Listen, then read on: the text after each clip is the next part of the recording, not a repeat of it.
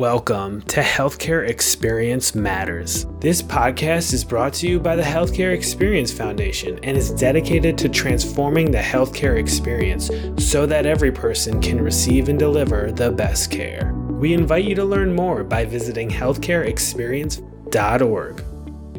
Good morning. We're glad that you joined us this morning. We're going to talk about an important topic addressing burnout and retention. Um, what are those leadership practices that you could put into place? And giving you some key takeaways today so you can walk away with something new that you can start doing and then learn about what other additional resources exist for your organization.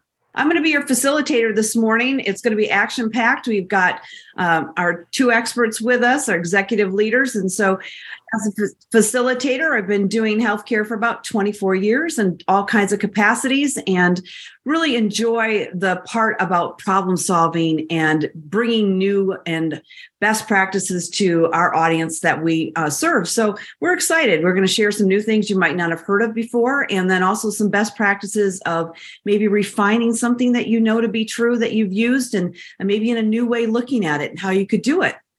So here's what we're going to talk about today in this action packed session. We want to talk about how we define burnout, not a new term. We've heard it before, but maybe with a different twist. We want to describe what the five causes of burnout are. And then we're going to try to get through five best practices in deliberate leadership to retain and refresh. And we know we're going to really deep dive into three of those and know that at the end, I'll repeat myself and you'll have the opportunity to let me know if you would like a handout of all five best practices that more more elaborates everything we wanted to share today. When we do these webinars we always ask you hey what's keeping you up at night and frequently, what we hear is nurse retention. It's been a hot ticket for a long time. COVID exacerbated it. And now um, everyone is looking at how do we retain the workforce that we do have? How do we keep them engaged? How do we keep them from leaving? Um, knowing that your ongoing long-term goal is always retaining or, or gathering and, and and obtaining new and fresh um, uh, talent, but you want to keep the ones you have. And so that's what we hope to share with you today a different perspective and how you can look at it. So, you know, we're as good as the team we surround ourselves with, and I surround myself with really smart, intelligent women. Um, Kathleen Lynam is an executive coach who's had many years as a nursing leader and chief nursing officer. Um, I've worked with her, I've seen her in action. Um, from a Midwest girl learning from a Jersey girl, I've learned a lot in um, handling um, difficult people. Not that we don't all have some difficult people in our lives, but she does it in such a way with great finesse. And Deborah Zastocki, who has also been, has a myriad of experience as our executive coach, has not only been a president of a health system, but she's also been a chief nursing officer, started out in nursing. So she brings a, a whole nother perspective in what she has uh, experienced, but also um, put into place and implemented. So I'm with some really great talent today. I'm excited for all that they've um, put into the research and what they know and the best practices they want to share. So I am going to turn this over next to Kathleen, who's going to help us define burnout. Thanks, Brooke.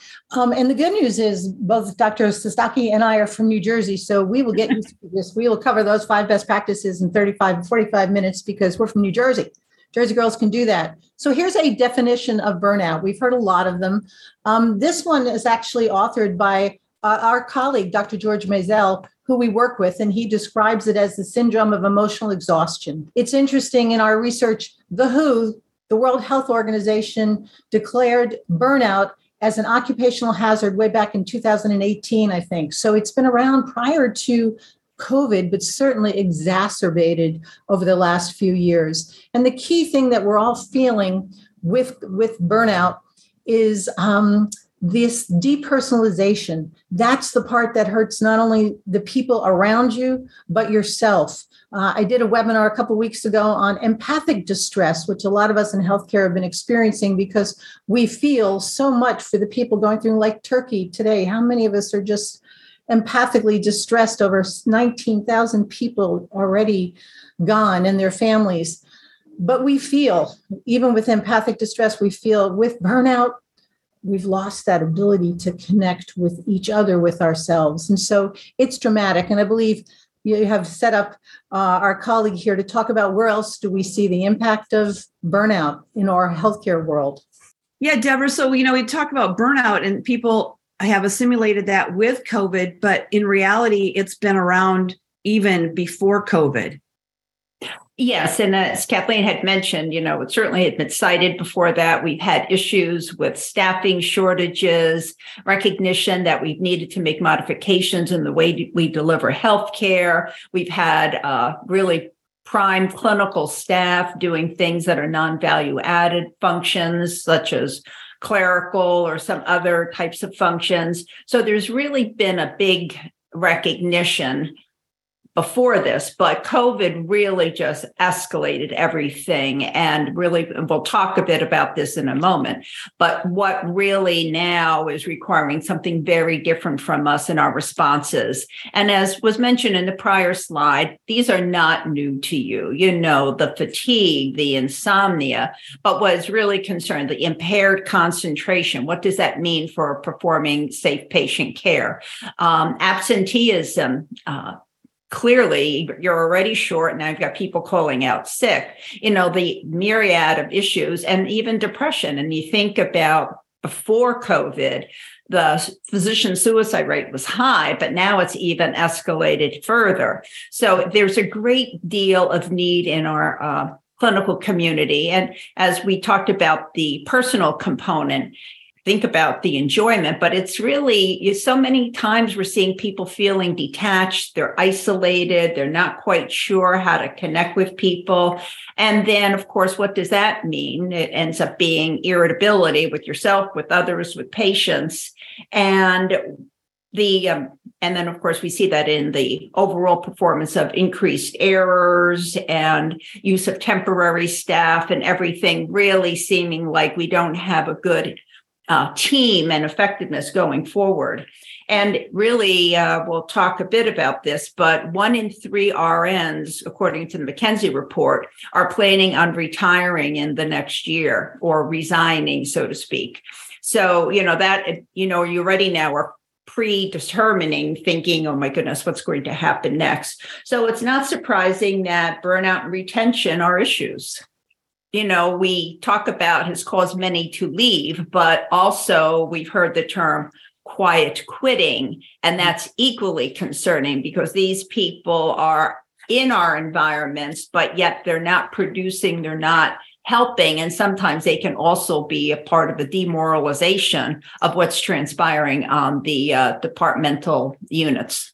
You know, Deborah, you can walk onto a unit and feel that energy you can almost tell you know i've done a thousand hours sitting bedside with patients and i would walk into some units and i'd say to myself something's amiss here you could just feel almost the tension that exists right and Very everyone much. takes that on even even the new nurses take that on and so that's something you want to protect them from so here's a new term I love I love these growth mindset. Kathleen's a, a, and Deborah are both readers, and so they're always saying, "Hey, have you heard of this?" Z- it's called Zeitgeist if anyone can put into chat what that means, we have a book. We're going to share Dr. Mayzell's book with you. We're going to send it to you for free. Um, it's a new term. So if anyone, zeitgeist, zeitgeist, it, really it speaks to the spirit of the age you know the, the period that you're living in. And if you can relate to in the us post 9-11 there was such a unity and a patriotism because everyone was coming together to support one another in view of a national tragedy. What seems to be appearing now in the US is more of this incivility, this impatience, this whole notion of social and political unrest, this disconnecting of people. And it's not just in the US, but actually globally. We see this in numerous examples around the world. And what's uh, amazing to me is hospitals used to be a very trusted source by the public. And in a survey that was recently performed, hospitals in 2020 were seen as the most trusted by 51% of the population. By 2022, that trust level has dropped to 38%. Mm. So, you know, one of our most cherished healthcare institutions, hospitals, and the whole healthcare system are now being seen in a very jaded and uh, distrustworthy type of environment. So it's no surprise that, you know, we see all this stuff about the workforce issues. And I think it's critical for us to understand as both um, whether we're providers of care or leaders uh, in our areas, but leaders are also depleted and they're facing similar issues, uh, internal, external challenges. And part of what we're trying to talk about today is really reconnecting to our common humanity and how do we need, learn to change when change is new, hard, and difficult. So we know, uh, Kathleen, that one crisis is manageable, but here we have a whack a mole. What happens when we're bombarded? I bet I bet they'd fill in that chat box in two seconds about what happens when you're bombarded. You know, we all have a physiological response when there's a crisis, when our amygdala is hijacked, when this. Those of us nurses, we go into command control. We're in charge. We boss people around. We do this, we do that. We our heart rate goes up, our pulses go up. We're in that mode. But that can't happen over and over and over and over again. Our bodies cannot take that. And guess what? The most important thing is that style is not going to work for every crisis that we're coming up with. So, my colleague is going to describe a really not new, but a um, a really important um, personal skill that we've got to practice to help us manage these crises and it can be done any day in any given day. But it it creates a challenge. And in this next slide on this burnout and what what it's doing to all of us this work i think is fabulous. It's done by the burnout challenge. It's probably the seminal work on research on what's the causes of burnout now the interesting thing is they say that there's six possible mismatches between an employee and their job and guess what? We've had these mismatches for a long time. I, I, you know, I remember in, in 1978 when I was a brand new nurse, thinking about workload and worrying about was I going to be able to manage my 10 patients at night and all of that. So let me take a moment and just give you a couple examples of what is the content within these workload within these dimensions here so workload you know they, you're evaluating the level of demand on my time how frequently i take on new tasks how often am i interrupted the number of um, crises that I have to deal with each day. And then we look at lack of control. As a nurse manager, sometimes you feel like I've got no say about anything. As a staff member, sometimes we feel like I have no say over where I'm going. Biggest challenge in my day was being floated. My staff would be like, I came to work for you. Now I've got to be floated to another unit. I don't know how to take care of those patients. So, lack of control is about also referencing the amount of collaboration that we have, the amount of group decision making. And here's a critical part with the lack of control the balance of my authority and my responsibility. And so that's a, an element there. Value conflict is huge. We, um, we, we are, we are going to talk about our compassionate leadership conference and, and um, foundations there. I would guarantee you, everyone in this on this call today has compassion written as a value somewhere in their organization. But the truth of the matter is, do we do we practice self-compassion? Do we lead with compassion? Do our leaders, our executives, is there a mismatch between what they're saying and what they're doing? All that leads to value conflict. Insufficient rewards have been around forever, not just pay and benefits, although for the first time since I've been coaching in the last 16 years, pay and benefits matter I want to feel that I'm being fairly compensated. But it's also about recognition, it's about appreciation from others. And the last two, I think, are the saddest, if anything, is the breakdown of community. That means that's referring to our psychological safety. Do I feel have confidence in the reliability of my staff when I don't even know my staff? Do I have um, the frequent respectful encounters when I'm talking to someone, am I put down because I'm new, I'm a traveler, am I this? The amount of time I got to work around other people. So community is important. And then finally, absence of fairness. We have done many workshops on site and across the country on diversity ex- inclusion and incivility and lack of respect is paramount. So when you're evaluating this, where you know you there's these elements in it and then you have to determine are these elements is it a good match a mismatch or a major mismatch? And i think we have a poll that we can use right now with our with our our attendees on board if you wouldn't mind. We're going to ask you what do you see as the greatest source of employee mismatch? So in other words what do you think your employees would say is the greatest source of mismatch? Is it the workload you wouldn't be shocked because there's so much work going on around the country. I mean, you can fill that in right on your um, on the side there. Is it the lack of control? I have no control over everything. Is it that value conflict? Is it insufficient rewards? The breakdown of community or absence of fairness? And while you're doing this, I'll just you know just briefly mention the workload is paramount and there's work being done around the country. And I just reread reports from Duke, UNC about duh finally realizing, oh, the nurse spends less than 30% of her time in direct patient care, and these other tasks are frustrating and causing burnout, not just nurses. I I'm just talking about them. And so redesigning the patient care model is going to be critical, but we can't do that in isolation. We have to call people out and ask them what we'd like to do about that.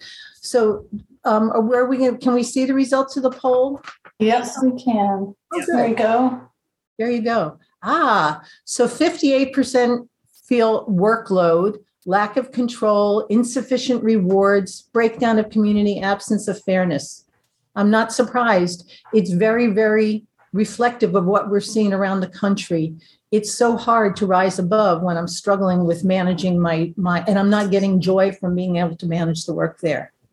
Kathleen, I would just add that some uh, one of the things that our team does is we go on site to do ethnographic research, which is direct observation, and in, in doing that, we will find ways to enhance their working environment so that they're not busy spending a third of their time looking for resources or additional food from the kitchen to give medications.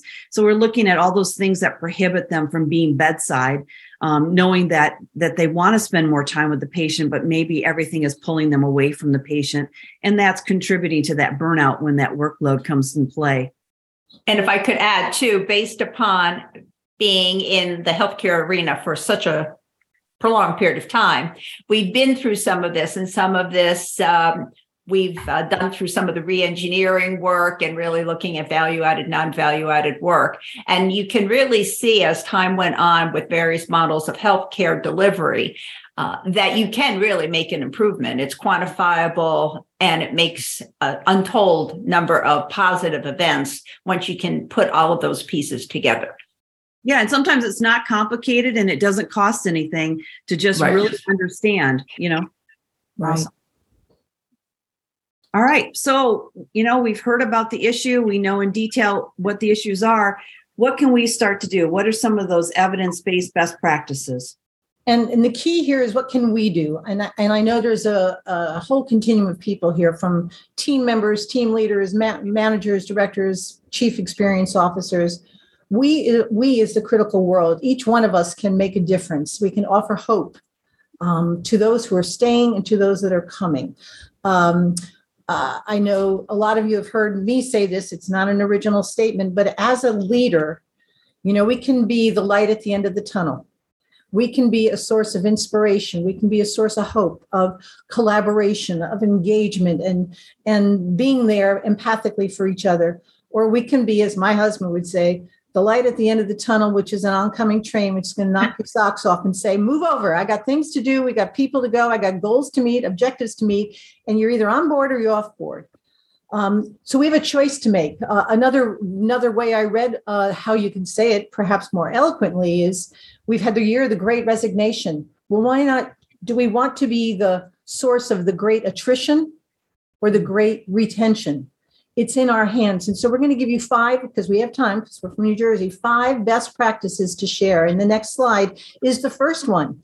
Because as with everything, it has to begin with you, with ourselves. So this is another example of evaluating your workload. So everyone on this call now, whoever many you are, um, I want you, a poll is going to come up and I want you to evaluate, evaluate your own workload And you can do this because it's important to begin with taking care of yourself. So when the poll comes up, it's going to ask you about the level of demand on my time. Is it just right? I feel I'm okay with it. I can handle the demand on my time. Give it a just right. Or if it's a mismatch, remember there may be out of a line, but it's not driving you crazy. Or the third is a great mismatch, which means it's a great departure from what your ideal work environment is like. How frequently do you take on new tasks? Just right? Eh, a little more than I really would care to in the best world. Or three, oh my God, every day I'm overwhelmed with something. Frequency of unanticipated incidents. That's the whack a mole. That's where, oh my God, I got to take care of the patient who's losing it there, the family member here. My staff is now calling in sick for here. I'm constantly interrupted with incidents. Just right, uh, out of alignment, or a great mismatch how often others interrupt my flow. I mean, you're in the middle of doing something and you get a phone call, you've got to go down here. Maybe not an incident, but where others interrupt you. And this final one, this probably will come out the highest number of texts or emails that interrupt your workflow during the day. So fill that out while you're there and let's see what your response is because then you have something you can work on tomorrow when you go home or this afternoon. You got all day because we're going to. Kathleen, we actually know there's research to support that myth of multitasking. That multitasking really doesn't work.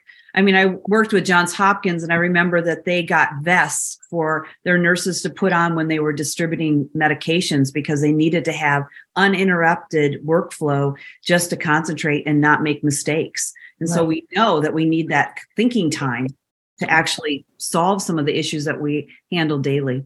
You're right. And so looking, you can see the results for yourself. You're interrupted in unanticipated events all the time. This is a conversation to have with the directors in your peer group. This is a conversation to have with your superior. And this is where, when we talk about how do you start to make changes, make incremental small changes. Start small and say, what's the pebble? What's really, what are the things, who interrupts my flow? And is there a way I can put my phone on, on, um, silent mode or do not interrupt? Is there a way that I can say, I'm only going to do my emails then unless it's a crisis? there's opportunity, but you have to take control for yourself here. So, our number one best practice is begin by evaluating your workload, have a conversation with others, and trust me, it's going to be a ripple effect because our peers are going to be in the same situation as you. My colleague is going to talk about this other very important individual best practice. I love this term too. Share this new term, another new term. Yes, and there's much. Uh, there's an entire book written, um, a lot of work done in Harvard about this, but it's it, deliberate calm is really an important addition to your personal toolkit, and I'm just going to go over the some of what it the definition of what this is, and it's. Uh, on the next slide will uh, it's a practice of adaptive intentional choice. And that's really the most important thing. So I'm going to talk about making this be a practice, a disciplined practice, and it is intentional. And obviously, emotional intelligence, self awareness, mindfulness, these are all within that cadre. But I'm going to share with you how I've used this.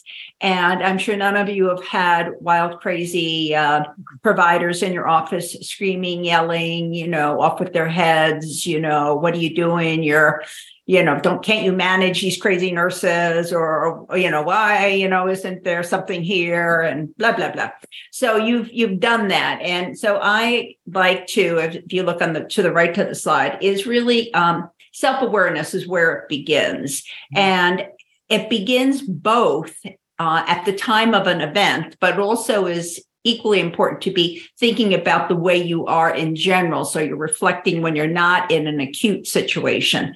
And, you know, I had to kind of recognize so, what are the signs and symptoms I have when I'm feeling under stress? And what are the situations that cause me to be under stress? You know, for some situations, they wouldn't bother somebody else, but they definitely bothered me. And I tried to use this little um, model in my head, which is TEB, and so I like to think about what are my thoughts, what are my emotions, and what are my behaviors. And when I think about that, uh, as an example, if I have somebody, you know, screaming in my face, stop whatever you're doing, you need to run to the OR, there's trouble in paradise or something, you know, I'm feeling attacked. At, you know, I, I sense, oh my goodness, this person's attacking me, and I'm feeling anxious, you know, really, you know, like, oh my goodness, defensive. And then, of course, as a behavior, what I might normally do if you had a chance to do it would be to avoid, you know, go the other way. And I've always said throughout the years to the people, um, especially my direct reports and people I've uh, coached over the years, doing what comes naturally is self destructive. So if you naturally would like to either react or speak, you know, whatever, that's that is not going to be a successful strategy in the end. And you know, no matter what somebody says, but they said, and it's like, no, it doesn't matter what they said. It's what you need to be focusing on. So I I always try to do stop like STOP, but like I stop and pause, especially if I'm in the situation, like what is going on? What what what's happening? I'm I'm recognizing these symptoms. You know, my heart rate's up. I'm feeling a little anxious and buzzed. Then I take a breath. And I've always found the 30 second calming breath technique to be invaluable. And all you do is, and I'm going to demonstrate it to you. You take a breath, you put a little smile on your face, not a smile, a little smile, and you exhale and you say, I am calm, I can handle this. So it's simply like this through your nose and out your mouth. Yep. And you get it out, and nobody knows what you're doing, but it does have a physiologic effect on retriggering like a more calming sensation in your body. So right off the bat, I'm taking care of me and not getting hooked by somebody. Then I like to observe and reflect. Uh, sometimes, especially in the beginning, I had to visualize, and my visualization was a bubble. And I am in the bubble. And I don't know if you've seen that commercial with that big red, easy red button. Well. I felt like sometimes people thought that big red easy thing was on my chest and they're here to do it. So I was just, I have a bubble. You may attempt to push my button, but you are not going to get to my button. And, you know, that reflection, reflection really speaks to, you know, what are some of the old habits and ways of being that have worked for me? what hasn't worked for me um, what are the things that i'm willing to try to see and do differently how am i reflecting on the way i am at the workplace what does the new situation require of me and of others um, and you know some of it's really hard. It's kind of accepting what's going on. Like deming would tell us you only have 15% control over your environment so, what are the things that I need to accept that I can't control right now, face the brutal facts as they will, and then go into what I would call, you know, action phase, like proceed with action. And so you do that action phase with a sense of growth mindset, but also with the hardest one is a sense of self compassion, because guess what? We're going to make mistakes, we're going to learn from it. And what we're dealing with now is just so very different. So, so Deborah, when we Yes. I wanted to interrupt just a sec. Two two things come to mind. One, someone on our uh, one of our participants might have been just promoted to a leadership role, and in a leadership role, you all of a sudden become the punching bag, and the expectation is that you don't have feelings anymore, and that as a leader, you're just going to take whatever your however people many people are reporting to you 50 people have going on in their day they're going to dump on you. So practicing this and being more self-aware is key. And then the other thing that came to mind is as we have w- gotten wisdom as we've aged we've learned not to respond right away. Like even if it's an email sometimes sleeping on it and the next day gives us a different perspective. Because we want to uh, immediately react right? Exactly. And i think it, the important part of it is we've been kind of uh, threading through the conversation here, the things that we've dealt with in the past, you know, we've had ways of doing that in the past that have been very comfortable for us. You know, we've been successful. The, the good news is, you know, if it's a crisis like an environmental natural disaster, we know what it is. It begins, it ends. We can pretty much figure out how everybody's going to come together and be done. The pandemic really kind of changed the rules of engagement there. And now what we have to do, there's uncertainty. We don't know what to expect. We don't know how long it's going to go on. So, this level of um, ambiguity, if you will, tends to stimulate anxiety. And for that, we need to be able to be in control of ourself and help to expand that level of calmness to others. And then to be able to use that as part of our strategy as as we begin to make these really new and difficult changes that are going to be required to be successful in healthcare. And we have this um, example which is a one of the number 3 things is employee rounding. And you know sometimes people have thought about oh rounding we've done it you know yeah nice to do. But really statistically and from the research basis, effective rounding, especially compassionate rounding, has been consistently demonstrated as a very successful approach. And, you know, staff want to be included for all the reasons we've just mentioned. They feel like they're not heard, they're not valued, they're disconnected. These are the types of things that can help us work with them. So the rounding helps with the engagement, the retention, building and fortifying relationships and getting staff to collaborate. And it's helpful to consider a focused question. So on, you know, this, we, we've given you an example of some dialogue that you might have with somebody, you know, being honest about and vulnerable about what's going on. This is, yeah, we're having staffing issues. What's the vulnerability? You know, I need your help. Are you willing to help? And then focus on that. And then you can use a approach, whether it's, uh, I think Kathleen will talk about respect. You know, how do we kind of create more of a sense of respect and collaboration on our unit? I'd like to hear what you think we could do about that. And let's start with smaller things that can help us build that momentum of reconnection.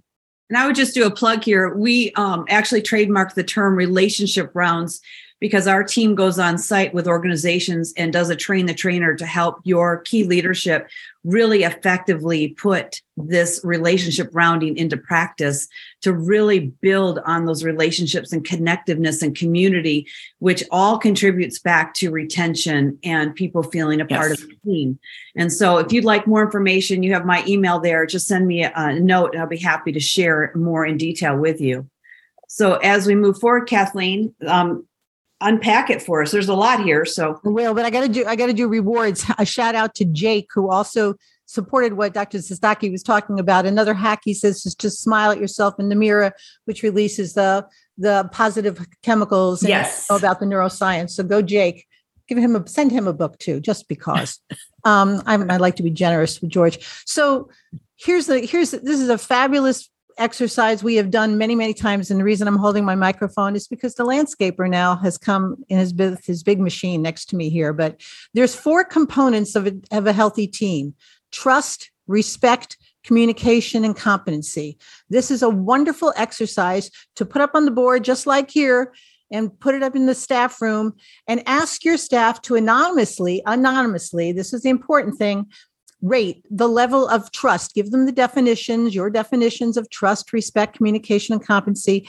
And from one being there is absolutely zero to five it's outstanding. Rate the strengths of these pillars. And i would do it as a 24 hour team if you're a 24 hour or your 12 hour team whatever it is.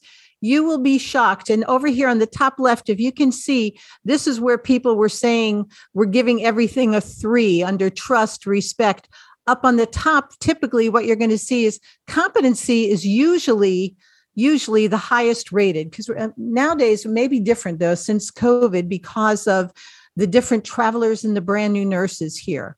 But if you go through this and go through this process and what we have seen sadly over and over again is the lowest are respect and trust. And I think on the next slide, I have an example of the outcome of one of these. This is a wonderful team we worked with who um, had really challenging issues with feeling respect. And so the non negotiable, which is what comes from this, this is a collaborative process. This is not you saying this is what's going to happen. This is what we say a, a, a non-negotiable is that we will manage each other up where it means acknowledging the strengths of each other public praise that reward and recognition. How will you role model? How will you hold each other accountable? So bring a positive attitude acknowledge others bring a smile be the change you want to be. They came up with the staff came up with these in order to get there you have to show what does respect look like? What does lack of respect look like? It's it in, in so many places what we would hear is i'm sitting in the break room and somebody comes in and they say hello brooke. Hello dr Zastocki, hello libby and they don't say hello to me. Hey what am i chopped liver? It means acknowledge everyone in the room. And so this this is a wonderful way to work with your staff and find out what what are we looking for here? It'll it'll address inclusiveness community and all of that and I'm going to give a plug to Kathleen because I've seen her work with in a difficult environment with angry physicians who didn't have any non negotiables. And what you're doing is you're establishing new group norms. So we're never assuming that we're all starting on the same page because how I might handle conflict might not be the way Kathleen handles conflict. Right. And what's acceptable for me is not acceptable for Kathleen. And so when you set this even playing field with non negotiables, that's the only way you can build that pillar of trust, right, Kathleen? Right. You're exactly right. And so, directors of nursing, directors, do this as a group together, share them with your uh, leaders. And on Rhonda over here said, it's important for teammates to have a sense of belonging, especially diversity inclusion. It's it's heartbreaking to think about how we are unconscious, our unconscious bias excludes people where we're, we don't give them the same respect the same communication or judge them differently so this is a wonderful exercise just take the word respect and i um, and ask them what does it look like on this unit? What does lack of respect look like? What can we agree to do? And most importantly how do we hold each other accountable? Does everybody have to come to mama and say brooke wasn't nice to me you better go talk to her or do we agree we'll go to that person together and use that language? And this is the last non-negotiable we the, the best practice. Sadly, my friends, suffering is happening everywhere in organizations, and it has been happening for a long time albeit pandemic, there's been people who have had miscarriages, divorce, they're, you know, taking care of an elderly parent, um, children who are being bullied, children who are working through transgender issues. There's so much suffering that is going on. And honestly, sadly, I'll admit, we were brought to work to bring your luggage and leave it at the door. Don't be bringing baggage in the door. We can't lead like that. To be a compassionate leader, we must demonstrate and hold ourselves to self compassion. So here's a, a, a, thing I made up for myself about. I my non-negotiable as a leader is I'm going to practice self-compassion, which I've got to not call in work on the weekends, vacations, and trust my team. Very hard to role model. Compassion at work. Be present when in a meeting. Stop looking at your text phone. Be present. Don't judge. Assume positive intent how many of us know when we see somebody on the phone, we're thinking, oh my God, there they are again doing something. They're probably shopping, they're probably doing this. Assume positive intent, don't judge, inquire, be open, be empathic, demonstrating ap- uh, empathy, take action to alleviate suffering. That's the thing about compassion. Compassion is just not, man, they look like they're suffering. Compassion is taking a step to alleviate it. And when we're compassionate, we bring it out in others. Others it's it's a it's one of those neurosciences if i'm good to you then i want to be good to others and good to myself. And then practicing compassion for my family because that's another thing we do terribly. We do not take we take too much home. And so one of the things we have to practice is leaving work at work and choosing to be present at home my favorite saying is no one gets to the end of their life and, and says, Gosh, I wish I had worked more. No one ever says that. They say, I wish, I hope that my work was valuable and it made a difference, right? Also, so much good information. Um, we've got a couple minutes. I'm going to wrap this up. But if you have any burning questions that you'd like to put into chat, we might have time for one question. Um, my email is going to be available. So, look at what we looked at today. We looked at those five best practices Number one, that you're doing a self assessment of your own relationship mismatch with that dimension that impacts your work engagement and determine the one thing you want to work on. You can't address them all, but pick one. And then number two, what Deborah talked about, building your own deliberate calm. You know, one thing nice about emotional intelligence is not a set skill, it's an evolving skill that can be learned and practiced throughout your life. Um, I'm sure, like me, you see people at all different age groups that could use some additional um, learning uh, in that area. And number three, create your own non negotiables for leading with compassion. What are your stop gaps? What are you willing to tolerate, not tolerate? You know, it, if you were dating, it would be what are your deal breakers, right? Four is conduct those team building exercises using those four pillars. Keep asking questions, keep building that trust. And five, commit to conducting that employee rounding, that focused relationship rounding where you are uh, leading with compassion and connecting with the human being that you're working with. This was an intense webinar. We hope that you had some great takeaways to come away with. And then, of course, we'd love to have a, a more in depth conversation about what you're experiencing within your organization and how our team might be able to help you. And I just want to add, you're not alone. It's so important. There are things, there are people, we're here to help been th- through much of what people have might be experiencing right now. And we just don't want you to feel like you're alone out there. Having a coach can make a world of difference just to have someone align with you and reassure you and walk you through a tough time. So yeah thank you. so much to my uh, expert uh, colleagues kathleen and deborah and thank you libby. Thank you for listening to today's episode of healthcare experience matters Healthcare Experience Matters is brought to you by the Healthcare Experience Foundation. To learn more, please visit healthcareexperience.org. That's healthcareexperience.org.